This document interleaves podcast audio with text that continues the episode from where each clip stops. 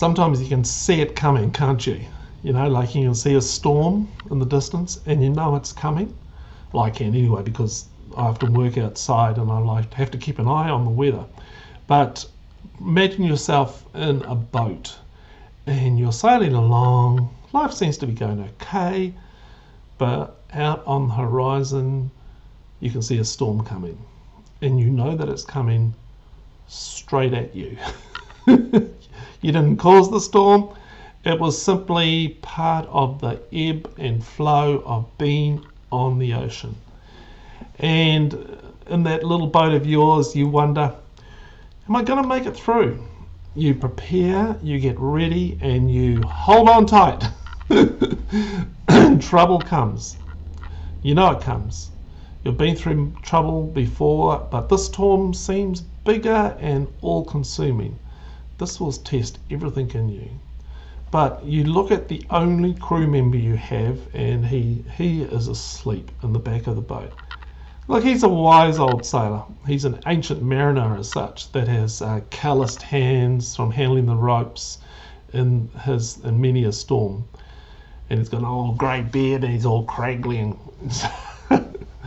but um, just his presence seems to bring calm to your soul.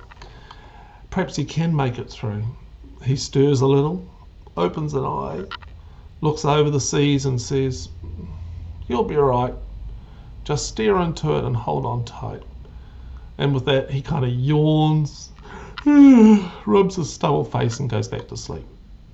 Now, you thought, you know, him being Jesus, he would stand up and command the wind and the waves to be still. But not this time. No, you aim into the storm and you hold on tight. Look, I, I sit with people and listen to their storms, and the most often heard phrases are, What did I do to deserve this? or I didn't deserve this. And both point to a kind of surprise that they have a storm, a full blown hurricane whirling and stripping at their life, and they look uh, to fate, logic, and God for reasons. A crime happened and therefore a punishment. A reaping what I've sown. Choices and consequences. And look, sometimes there is a connection. You can and you can hardly blame God for a speeding ticket when you drove too fast and were caught.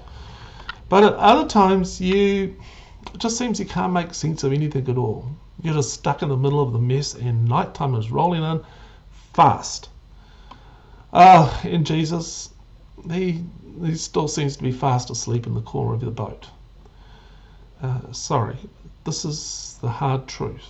This was inevitable. It's normal. It's normal to have times of trouble. But it's not what we were made for.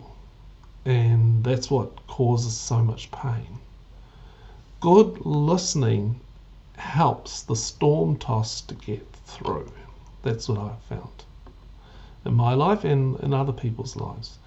You see, at, the bottom of the swirl, when everything settles down, comes the conclusion of the angst of the moment. And well, that's the way I read the very, very last verse of the pain story of a man named Job. Okay, yeah. And out of probably the first book that was ever written for the Bible comes the woe of a man caught in a whirling hurricane where he has lost his family, his wealth, and his health. And if you think your story, your trouble story is bad, read the story of Job and be thankful. Job is literally sitting in the town's rubbish dump, throwing ashes over himself, and he's picking at his sores. Now read self harm when you hear picking at his sores. And the last three words of the of his of his I'm in trouble moan says this: I'm not at ease. I am not, nor am I quiet but trouble comes. Oh, no, I'm, I'm not at ease, nor am I quiet. I have no rest, but trouble comes. It is simply acknowledgement that trouble does come. There is a normality to trouble. Okay?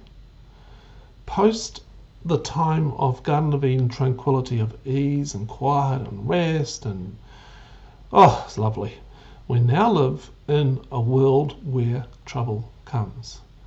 And I still, I think I have in my nostrils the faint fragrance of a garden where ease and quiet and rest were the norm.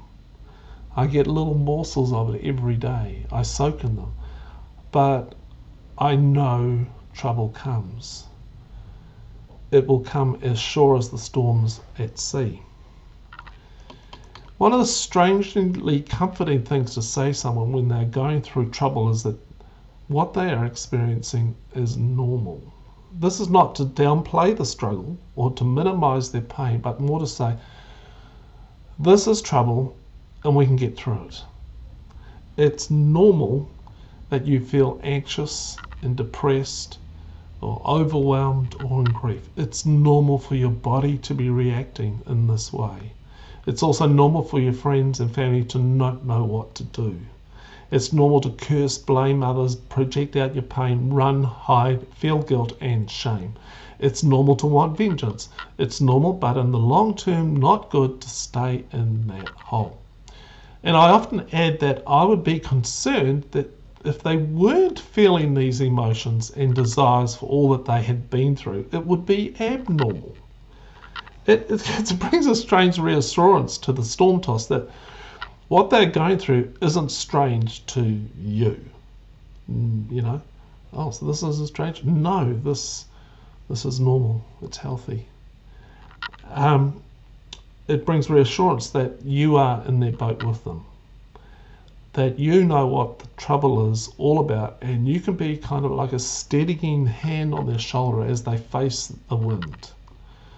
Jesus, um, the one who knew trouble like no one else, speaks to the storms in our souls.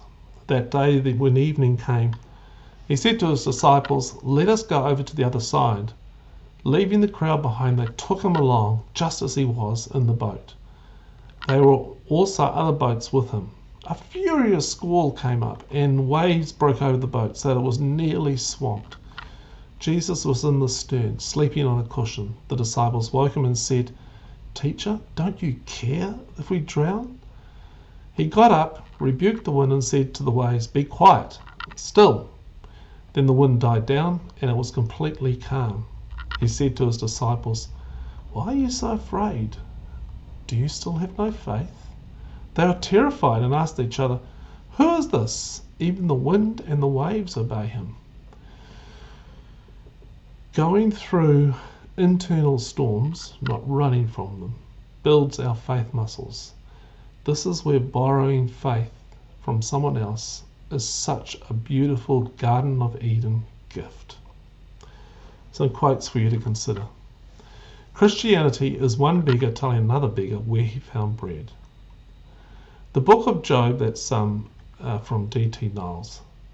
The book of Job proclaims from the beginning that there is no correlation between sin and suffering, between virtue and reward.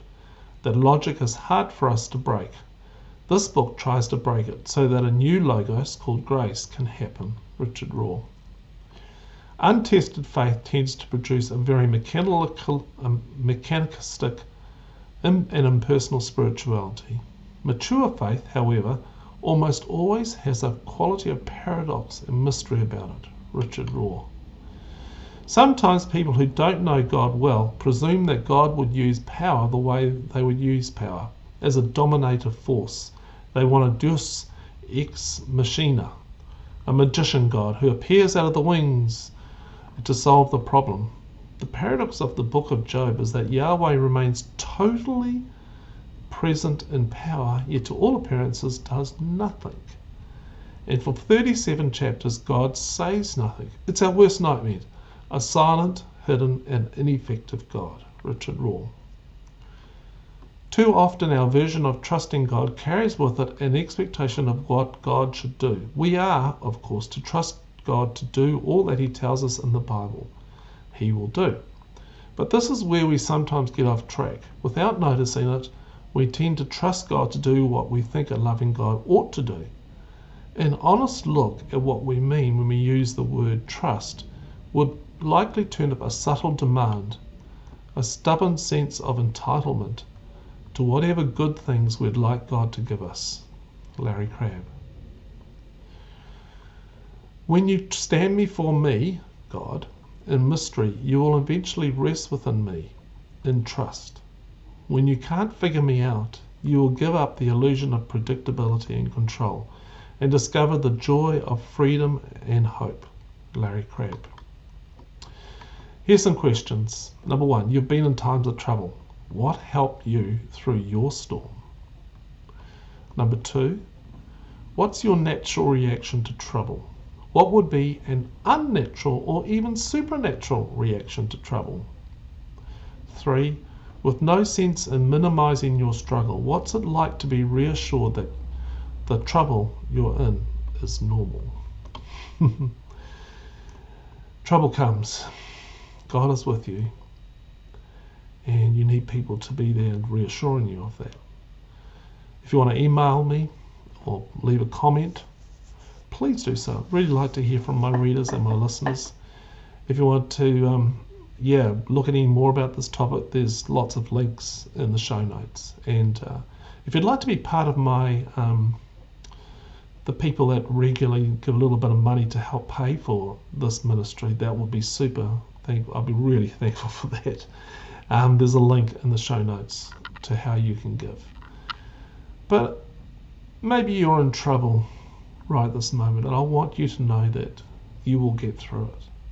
You may well need someone to, you know, stand alongside you and help you, but you will get through it. You're going to be okay. Okay, bye.